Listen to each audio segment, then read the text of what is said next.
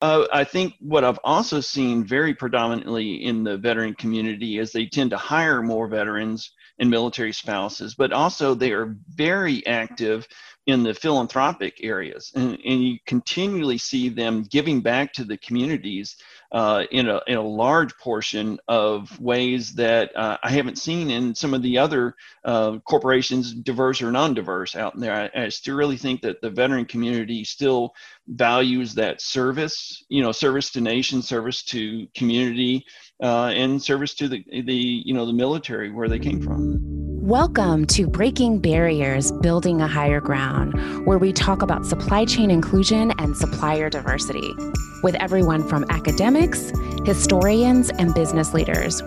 With your hosts, Chloe Guidry Reed and Adam Moore, you'll hear inspiring stories and practical tips for overcoming challenges and gaining insight into supply chain inclusion and supplier diversity. Let's dive in. We'd also like to thank TechCXO for its sponsorship of this podcast. Get proven hands on C suite executives to take on an interim role and provide fractional help in lead projects. TechCXO on demand executive model consistently delivers time and cost savings of 50 to 75% compared to a full time in house function. They have helped their clients secure over $4 billion in debt and equity financing and have advised clients on over 200 transactions, including due diligence preparation, M&A, and financing alternatives. To learn more, please visit their website at techcxo.com. All right. Thank you again for joining us for Breaking Barriers, Building a Higher Ground. Today, we have the pleasure of speaking with Mr. Wayne Shanks from USAA. Thank you so much for joining us, Wayne. It's my pleasure. So, to kind of tell the audience a little bit about who you are and a little bit about USAA. Yeah, sure. So uh, I'm Wayne Shanks. I lead our supplier diversity program here at USAA. I'm a uh, Army veteran. I spent almost three decades in the Army and transitioned out. Uh, I felt very fortunate to uh, have landed here in USAA in this particular role because who we are, who our company is, I feel like I'm still able to advocate for our veterans and our military families. So mm-hmm. if you're not familiar with USAA, it's um, financial services for military and their families uh, veterans and uh, basically banking, life and health, and then property and casualty. We have approximately 35,000 employees almost 13 million members. Uh, anywhere where the military is, that's uh, where we are. Right. Well, and you forgot to mention one of the most important things. You're located in San Antonio, which is one mm-hmm. of the mm-hmm. best cities in the U.S., given that I grew up there. So, yes. Uh, yeah. So, we're, yeah, headquartered here in San Antonio, yes. but we do have uh, regional offices in uh, Phoenix, Colorado Springs, Chesapeake, Virginia, and Tampa. And those are predominantly call center operations. So if you're familiar with our business model, uh, we're all centralized. We don't have uh, brick and mortar branches and those types of things. So all of mm-hmm. our members interact with us typically over digital channels or uh, on the phone. Very, very nice. Mm-hmm. So, since everything is centralized, can you talk to us a little bit about the type of opportunities that anyone from USAA might come to you and come to your team with in terms of trying to find suppliers? Yeah, I mean it's anything like you would expect any other Fortune 100, you know, company to come with. We have a, a wide variety of uh, both on the banking side with you know financials and and the risk and compliance, uh, and then in property and casualty, uh, we only do personal lines, so it's not commercial. So it's really uh, house repair, you know, if you have a hailstorm or, you know, hurricanes and those types of things, all of the things that are associated with that, plus auto repair. Uh, so, you know, those are the main pieces of it. Now, those are both worked on an aggregate level uh, within, you know, supply and demand within the areas of where you have that. But then you have all of the other pieces, and that's really where I predominantly focus in is all of the other things that you know, stitch everything together. You know, the IT, the security, the HR, you know, all the marketing, all of those types of things. That's where we predominantly have uh, opportunities. So, Wayne, I know that we've talked about this a few times, Mhm. and in the kind of the insurance portion of the financial vertical, what are some of the areas that you're having difficulties finding suppliers in? That seems to be um, a question that we talk about a, a few times, and our audience would probably like to learn a little bit more uh, about where where you're where there is opportunity that you don't see any. Yeah, I think um, we struggle just with um, smaller businesses in, in uh, not bringing them in, but having them compete for um, opportunities because of the regulatory requirements that uh, we we find ourselves in. Because a lot of it spills over from the financial uh, aspect of it with the regulators from the Fed and OFCCP and those types of things. It spills over into some of the insurance side of it.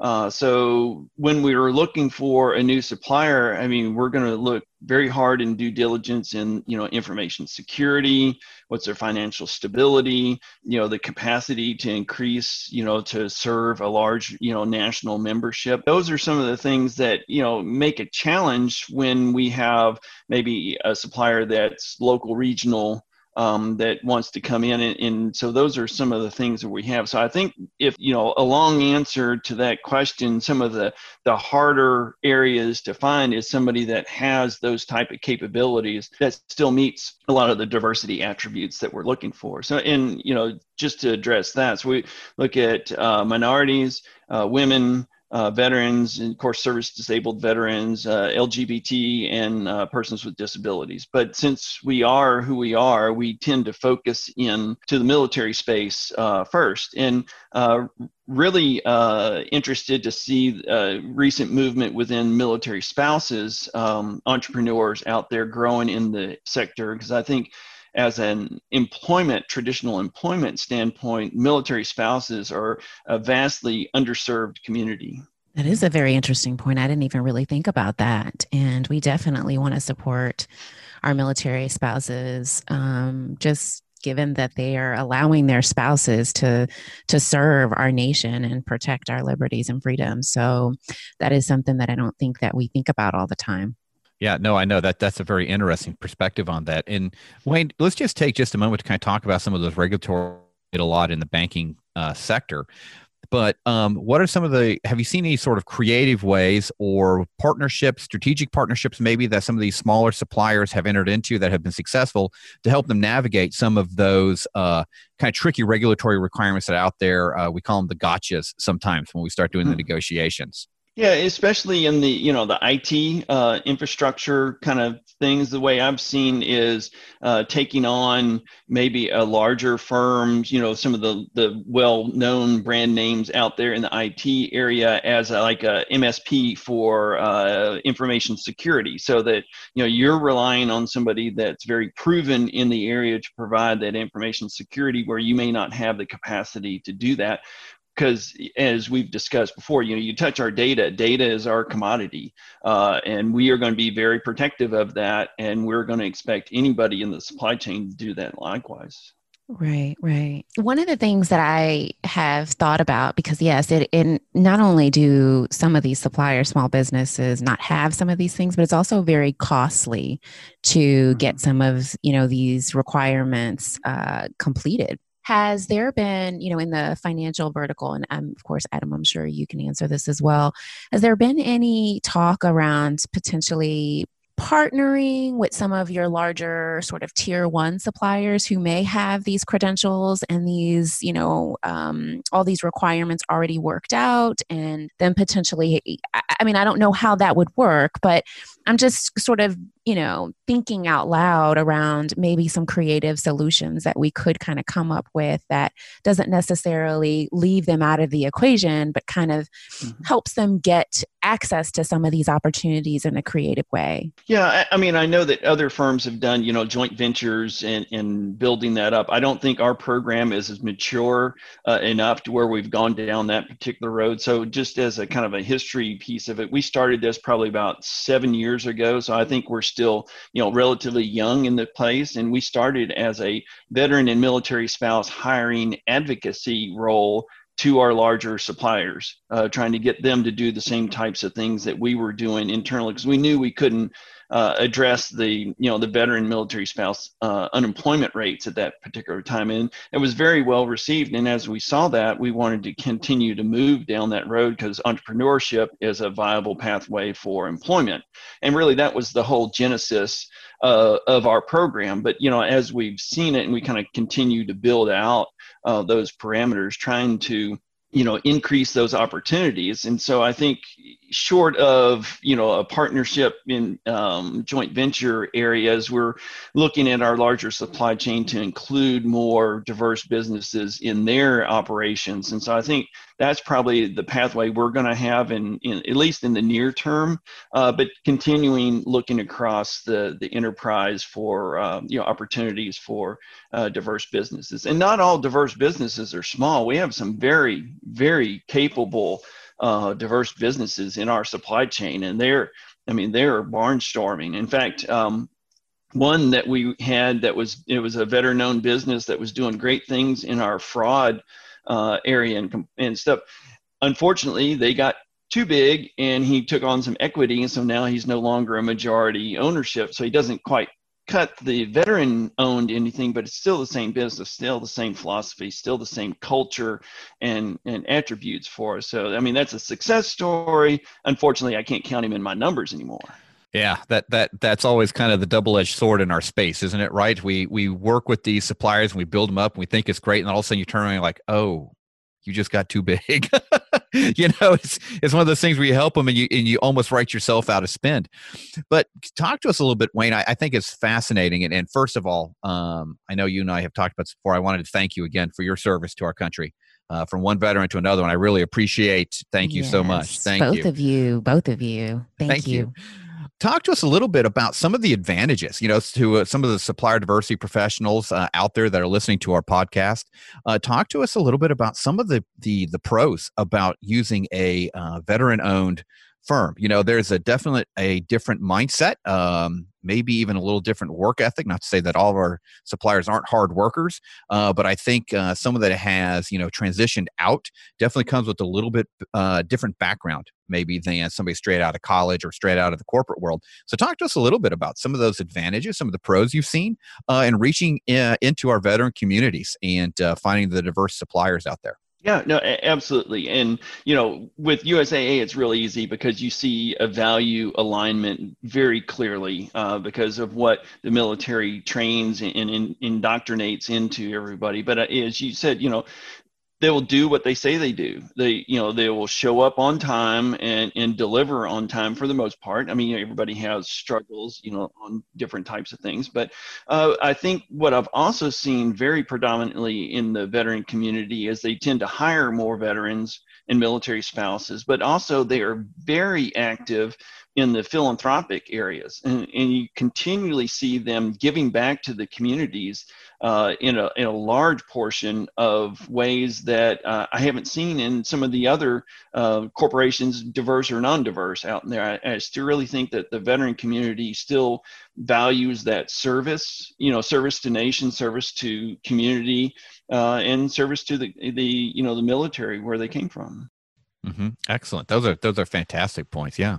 Yeah, I do feel like just the nature of who our military veterans mm-hmm. are, that they are very, very civic and community minded. So that makes 100% sense, um, and rightfully so.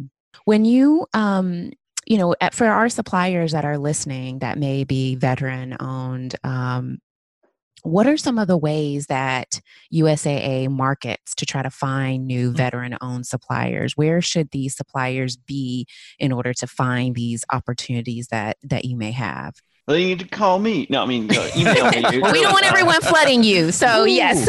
well, I, I am an army of one. Yeah, I know within the procurement department. But since we are um, in the technical term is a reciprocal insurance exchange. So we're not a public corporation. We're not a government entity. Uh, so we don't publicize uh, you know, procurement opportunities out there. So really, it's relationship building, and I'm kind of like a front door, an introduction to you know, tell me what you got, tell me the value that you can bring, how can you make things you know faster, quicker, cheaper, better for our membership, and then you know, I work within the procurement processes within the lines of business to try to make introductions and then see where their opportunities come down. But I think we're probably typical, you know, probably about a three year uh, cycle. So it's not, you know, you call me one day and we're going to have a contract signed the next day.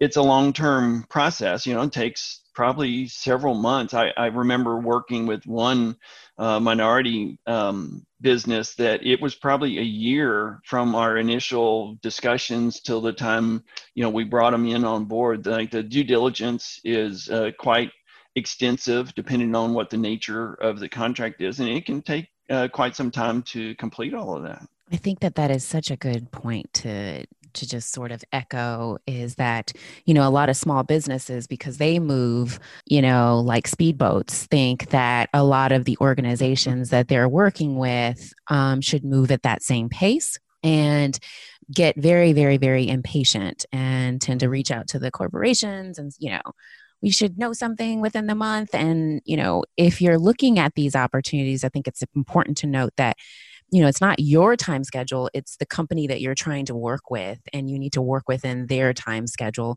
but also just having awareness around what that is and making sure that they ask you know what the mm-hmm. timelines are around these various opportunities is critical yeah on that uh, analogy with the boat you know we're more like a aircraft carrier. You know, cruise ship. Yes, yes, turn yes. very quickly. So I call yeah. banks battleships. So yeah, it's a very similar, uh, yeah. very similar analogy.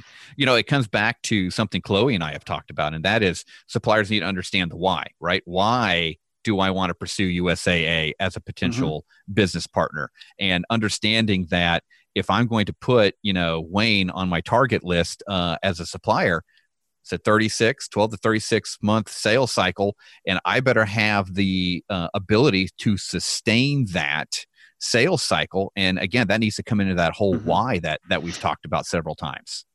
Yeah, and, and especially experience in the financial services sector is is really key because you've worked with other counterparts in the area. You know some of the you know compliance routines that are out there.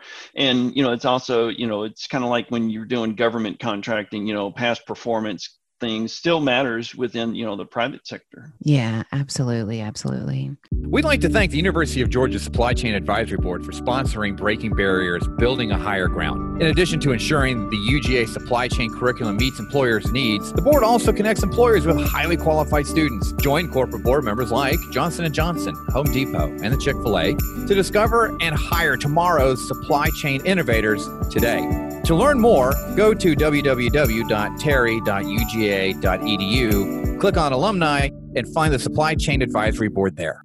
So when a supplier comes and, you know, is meeting you for the first time, and you're preparing to then maybe go talk to some category managers or department heads mm-hmm. what is most useful like a, a deck should they have a deck should they have a one pager obviously they can talk to you over the phone but it's hard for you to just mm-hmm. you know regurgitate that a million times how should they properly prepare to present themselves to you well, I mean, you know, the value proposition, however you want to correctly prepare that is, you know, up to the business. You know, I think uh, within from the military, we just get tired of PowerPoints. Uh, you know, it's death by PowerPoint. Don't send something that's 50 pages long. There, nobody is ever going to read that. If you've got something that's really crisp, four to six pages, you might be able to fit that on a you know a one pager um, you know um, i don't think that capability statements are really that valuable especially you know you list all naics codes on one side and you know other stuff. That really doesn't tell what you can do for us. And so you know a little bit of research on what we have done you know some of the needs that we might have some of maybe some of the struggles that they could come in and solve for us. I would much rather have you know a one paragraph email telling me you know what is the thing that you can do to help me uh, and then have some you know other stuff behind it that's really the the best way you know i think you know doing supplier introductions we do those you know all the day every week um, you know a general overview but then really hone in to what are those specific areas that you can really work with and you everywhere across the financial services you're going to see risk and compliance come back up over and over and over so. mm-hmm. I think that's such a good point to note. Just customize your your mm, pitch or your value proposition and that you need to more so focus on value creation as opposed to i do this yeah, I think most definitely it, it's all about value creation, right? I mean, I think uh, we in corporate understand that uh, uh, entrepreneurs can do just about anything you ask them, right? And and they're more than willing to do anything you ask them. And, and like we said, they're the speedboat. They're not the uh, you know the battleship or the carriers out there in the water. Um, but to Wayne's point, you you need to be able to know what you do well right? Don't worry about your other revenue streams. Pitch that one revenue stream, that value proposition to the corporate. And then your other revenue streams, the other things you do, your ancillary products and services will come to light as your um, relationship kind of blossoms inside that corporation. So, you know, it's the old adage too much truth can kill a man. So, understand what you do well, get in the door with that one or two core services, and then look to expand your product line inside. Yeah, absolutely. Wayne, one of the other things that I wanted to ask you, supplier diversity, you know, it looks very different in every organization. So you mentioned earlier you're a team of one. I assume you sit in the procurement um, team. So, do you follow the suppliers through the whole life cycle until you know they? So, let's say you know you make an introduction for them and they decide, yes, I like this solution. Do you continue to be a champion for them? How do you? How, what what's your involvement post that introduction? Yeah i mean so we try to as much as we can you know help them along you know make those introductions but really once we, the sourcing decisions are made in the lines of business uh, and so you know then the procurement actions happen back in you know within the procurement shop where i you know sit. So we're kind of a conduit out there. Now i, I definitely will track and monitor them and, and i'm always open uh, for conversations say hey we haven't you know seen anything on that. And then you know let me come in and kind of check on it from you know that aspect of it. So uh, i guess um, bandwidth i keep saying wayne is not scalable and it's you know it so it's it's you know out and across there. But we have you know hundreds of uh, you know um, category managers and uh, procurement managers throughout the lines of business. And you know it's they know their business the best. Uh, i kind of have a general knowledge of all of their requirements. And you know when i see somebody okay we've got you know woman owned uh, production company. I know who to go to over in marketing. And say okay is this something that's interesting for you? So. So when they get back to the procurement process and they say you know we want to work with this person. We're going to put them through uh, working with you guys and they come mm-hmm. back, where do you see suppliers getting hung up at that process of, you know, during the contracting phase, if any place? Mm-hmm. Yeah, I mean, it, it depends on how much they want to, you know, redline the terms and conditions. I mean, because, you know, our, our contracts are, you know, gone over by legal teams for, you know, years and they're quite complex. Uh, so, you know, um, and really depends on the scope you know of the service too. You know if we can just push it to a purchase order that's a much you know more streamlined process. Um, but then again i think it's it's the due diligence requirements um, based on whatever it is especially if you're touching you know our data you know the it piece is going to be very time consuming and, and quite thorough. Uh, then again if you're providing you know just a, a, product or something for that then it's probably much less. Right right right right. I think that's important to note too. Purchase order versus going through contracting and the due diligence around the two of those and contracting can i mean i've seen that hold up deals for months. So mm-hmm. yeah i think that that's very important for some of these suppliers to know.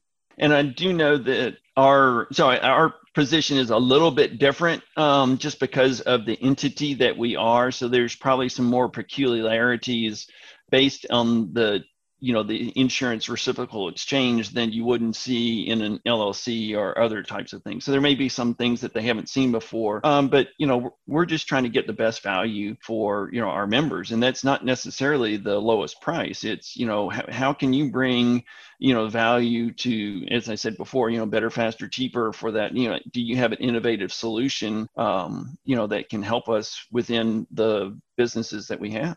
So if there's a, a small business, small diverse business out there right now is listening to us and like, man, I really would like to do business with USA. I want to partner with them. What's the one or two things that you think a small business needs to do to prepare for that initial conversation with USAA, be it you or one of your service managers, LOB managers, but what is something they can do to kind of prep themselves to set them apart from competitors in their same space? Yeah, I, I, think it's the the values alignment. Um, you know, with us, and and we always look at uh, veteran and military spouse hiring uh, practices from you know any of our suppliers that are out there, and then um, you know if they are doing other things within the community, those are um, also good to highlight. But again, it's going to come down to the value that you're going to bring to the business. And uh, I said I always say be patient and be you know persistent because it's going to take a while. It, it, unfortunately we don't move as fast as we would like to, and uh, it's relationship building. Like you said, when they're when they're the speedboat, the nimble, agile, we like those attributes with them because they can you know do things differently that some other larger suppliers can't do. But they also have to be patient with us because we're like those other larger suppliers. You know that it takes us a while to get to it. So when you think about 2021 um, and just you know given the pandemic, has that shifted any of of USAA's priorities or um, sort of opportunities that they may look at across their supply chain and supplier base? Um, well, I mean, obviously, you know, we're all ready to push 2020 back behind us, and you know, COVID has changed everything. You know, so you know, within March, you know, 98% of our workforce went home, and you know, we're we're probably not going to go back to the office, you know, anytime soon. Uh, so that's obviously changed some types of things, but the products and services that we provide really hasn't changed that much. You know, we still have a centralized uh, procurement op, uh, operation, um, but you know, one thing thing that I do think uh, has really taken on from you know the corporate side of the house is um, how we've addressed it from our corporate responsibility, the philanthropic uh, areas. I mean, you know, to date we've uh, donated I think 47 million to nonprofits, and that's kind of our strategy is working through nonprofits that can add those uh, services, but really you know looking at support to the communities, um, you know, employment uh, especially ones that are helping in military families. Uh, but in, in, also we look at uh, supporting, um, sorry, uh, ones that help specifically in the veteran entrepreneurial space. So Patriot Boot Camp, Bunker Labs, the Rosie Network, um, Institute for Veterans and Military Families.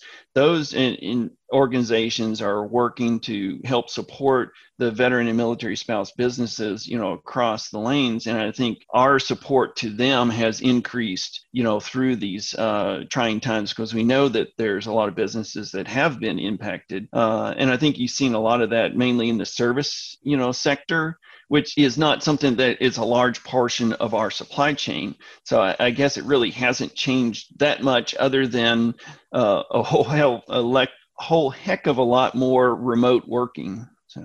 So, do you think that you know? I think that's an interesting point that a lot of us have seen in in the corporate side. You know, a massive shift from on-site to off-site work. Uh, in moving forward, do you think that's going to be a hindrance or a help to our small and diverse businesses that are out there? That you know, they're going to have to understand that you know it's it's not going to be a, a handshake at the first meeting. It's going to be a Zoom call, a Teams meeting, and then uh, you know all the one-on-ones. You know, like when we did that with the NMSDC and and other organizations, they're all virtual now too, and there's several different platforms that are being used but do you see that this this shift, um, whether it is you know we're going to be doing this again in 2021 or it's a hybrid, whatever the approach is, I'm you know we're still going to be doing some of it next year. But do you think that the move to virtual is a help or a hindrance to our diverse owned firms? I, I actually hope that it's a help. I mean, you know, because um, I I see a lot more interactions uh, that you, it's much easier to jump on a Zoom call than to get on a plane and go across the country and you know and talking about resources for a small business too. You know, if you plane ticket, hotel, rental car, or Uber, you know, whatever it is to get to there to make that face-to-face meeting. Yes, we all want to get back to face-to-face. Maybe it's a fist bump and not a handshake, but you know, who knows? Um, I see, at least from a personal standpoint, I'm able to do a lot more uh, interactions than I had been able to do in the past. Yes, Adam and I were talking about that because you just you're able to just get things done so quickly because arguably, I mean, we get we're getting two, some of us three hours added onto our day because of, we just lose the commute I know. We, I'm you loving know- the commute. Right. right, right. From the bed to the office, you know, it's like a flight of stairs. So That's I mean, right. there's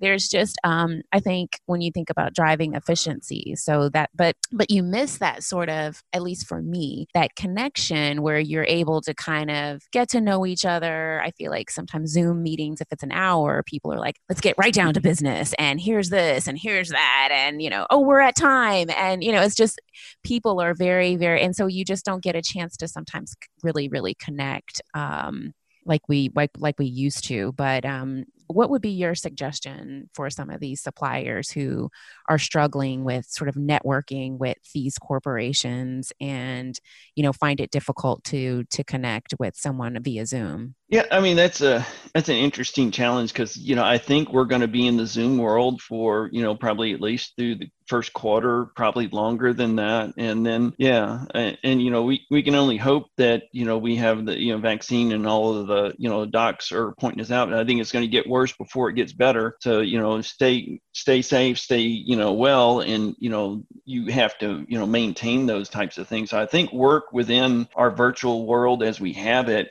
uh, but plan forward to um, those relationships that we can uh, conduct. You know, you know, maybe this time next year we'll all be in Tampa or something. Who knows?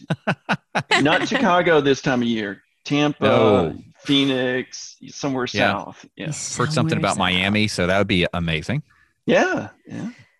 Miami sounds great because today in Atlanta, it is so cold. It was like 31 last night. So um, warm weather would be ideal. I, I always say that I like my water in its liquid state, not frozen.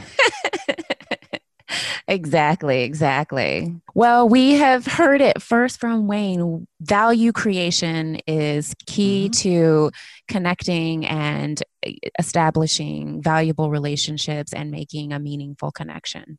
Any parting words that you have, Wayne, that you want to share, or any advice to either corporations that are looking to jumpstart their programs or suppliers who are looking to do business and connect in Mhm. this new virtual world? Yeah, well, um, not specifically on that, but one thing I did want to bring up that I thought was just very, very enlightening and, and very encouraging was uh, the NGLCC's, you know, uh, working with the National Business Inclusion Consortium. So they brought together, you know, the Unity Conference, which I never thought would happen. So you had, you know, 10 of our diverse business organizations all coming together. I think that pathway forward is going to be such a huge impact for those of us in the supplier diversity world where you can go to you know one entity or one you know area and then you can have access to you know multiple different demographics of you know suppliers that work into those things and i think you know the collaboration across uh, the corporations and across of the nonprofit advocacy organizations if that continues to grow will will remain very powerful. And I, I think we could you know overcome almost anything with that type of movement behind us. I agree 100%. I, I saw that as well. And I was just thinking, you know, collaboration is key to success in any mm-hmm. company, any organization, in any industry. So, very excited to see that because there's so much that can come of it. And just the transparency across the different organizations will just add so much value to, to everyone that's involved in, in creating this pathway for supplier diversity. Yeah, absolutely. Awesome. Well, thank you again so much, Yes. Wayne. We appreciate you joining us today. It was, No, it was awesome to talk to you again. Likewise, you know, Adam, Chloe, y'all take care. You know, again, stay well. Everybody else that's out there, stay well. We will get through this and come out better on the other end. Sounds good. Excellent. Thank you again. Thank you for listening to Breaking Barriers, Building a Higher Ground. We are grateful for the time you spend with us and participating in these conversations. Please review and rate and share our show as we are focused on growing awareness in the supply chain inclusion and supplier diversity space. If you'd like more information, please visit us at hireground.io. That's H I R E ground.io. Thank you for being here, and we look forward to seeing you next week.